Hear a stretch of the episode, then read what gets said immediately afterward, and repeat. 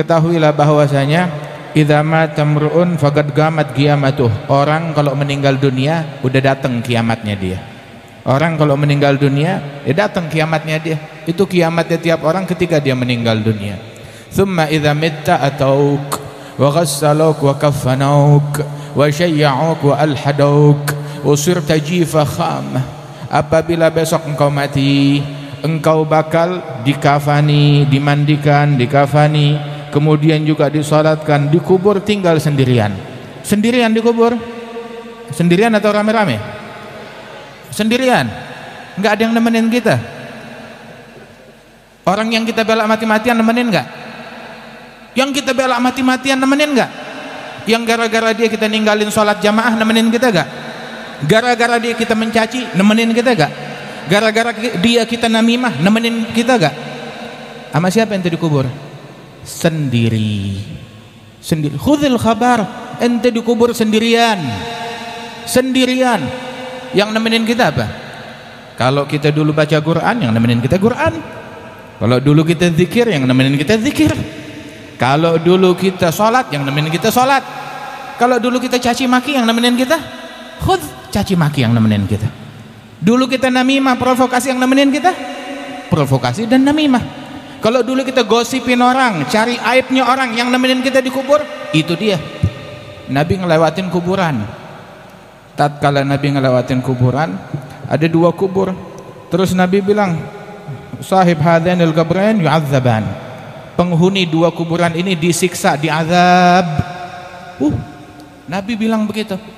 "Wa ma yu'adzaban fi kabir." Bala, kata Rasulullah dia bukan diazab dalam hal yang besar yakni fi ayunin nas. Bukan hal yang besar di mata orang tapi naam ini besar di sisi Allah taala. Apa? Amma ahaduhuma kana la yastabri minal baul. Eh?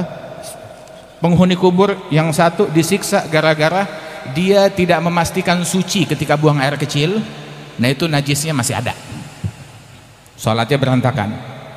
Adapun yang satu lagi kana yamshi bin namimah yang satu lagi diazab dia dulu gentayangan keluyuran jualan ke mana-mana. Namimah. Apa itu namimah? Adu domba. Bawa omongan biar kedua belah pihak saling membenci saling mendengki saling berantem saling ribut saling mencaci saling dengki. Naudzubillah min namimah yang dia lakukan. Atau kalau bahasa kerennya sekarang apa namanya? Provokasi. Naudzubillah Oh saya ngomong jujur. Kalau jujur namanya namimah. Ya. Rasul sallallahu alaihi wasallam bilang, la yadkhulul jannah al-gattat. Enggak bakalan masuk surga. Kalau Nabi bilang enggak bakalan masuk surga, Nabi bisa keliru enggak? Hah? Kalau Nabi bilang enggak masuk surga, Nabi keliru enggak? Enggak bakalan keliru. La yadkhulul jannah al-gattat. Enggak bakalan masuk surga orang yang suka namimah.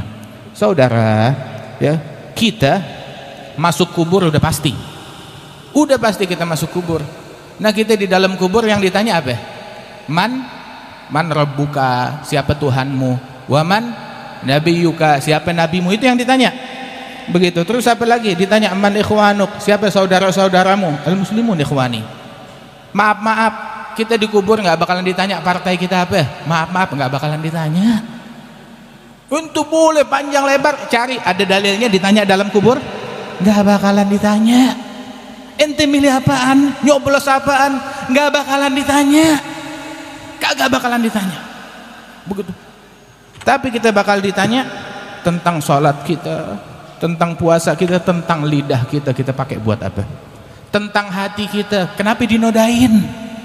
Kenapa dikotorin? Kenapa kita membenci mendengki Kenapa kita berbohong? Kenapa kita mencaci? Itu bakal ditanya. Kenapa kita salaman sama yang bukan muhrim? Wallah bakal ditanya. Kenapa ngelihat yang haram? Bakalan ditanya itu. Itu dikubur besok kayak begitu.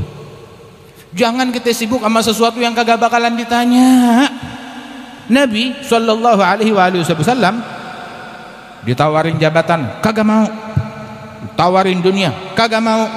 Tawarin gunung berubah jadi emas, kagak mau sallallahu alaihi wasallam waktu ada sahabat tuh kehilangan ontaknya terus dia jadi depresi Nabi bilang ah Saya kira dia depresi gara-gara ketinggalan takbiratul ihram sama imam. Enggak tahunya cuma gara-gara ontak, gara-gara dunia.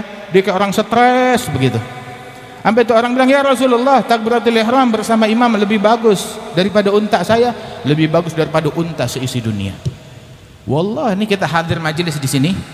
Hadir majelis di sini lebih bagus daripada jabatan bukan jabatan se-Indonesia, jabatan seisi dunia. Daripada kursi seisi dunia. Faham enggak? Ini yang paling paham nih omongan tahu siapa? yang paling faham ini omongan itu yang udah meninggal dunia yang udah ditanam kita yang masih hidup agulak saya bakal katakan kepada kalian fasatadhkuruna ma agulu lakum wa ufawwidu amri ilallah innallaha basirun bil ibad kalian akan ingat apa yang pernah saya katakan di majelis ini kapan dalam kubur ente bakal ingat ente bakal ingat ya let coba dulu anda dengar kata coba dulu anda sibukin diri untuk bersihin hati Coba dulu anda sibukkan diri untuk ibadat, untuk taat, untuk silaturahmi. Mudah-mudahan Allah subhanahu wa ta'ala memberikan taufik dan bimbingan kepada kita.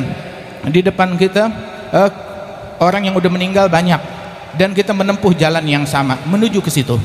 Uh, kita nggak tahu bahwasanya ini listnya kita udah di, mala di malaikat maut dia udah pegang listnya kita. Mungkin dia udah lagi megang halaman yang sama. Ah, begitu. Empat orang lagi baru datang giliran kita. Lima orang lagi baru datang gilirannya kita. Wah kita masih sibuk. Nggak tahu sama apaan sibuknya. Mending sibuknya sama Allah. Lah bukan sibuk sama Allah. Sibuk sama yang lain. Mau meninggal dunia kita lagi ngedengki orang. Mau meninggal dunia eh, kita lagi berbohong mau meninggal dunia hati kita penuh dengan kotoran bersihin hati kita eh, jangan kita meninggal dunia dalam keadaan yang tidak diridhoi oleh Allah subhanahu wa ta'ala Nah ini kita diperintahkan untuk ingat kematian. Nah ini ingat kematian. Kalau kita meninggal hari ini apa yang mau kita siapin? Mudah-mudahan Allah Taala jadikan kita orang yang cerdas, yang banyak ingat kematian, yang punya banyak persiapan dan membersihkan hati. Wala tukhzina yawma yub'atsun yawma la yanfa'u malun wala banun illa man atallaha biqalbin salim.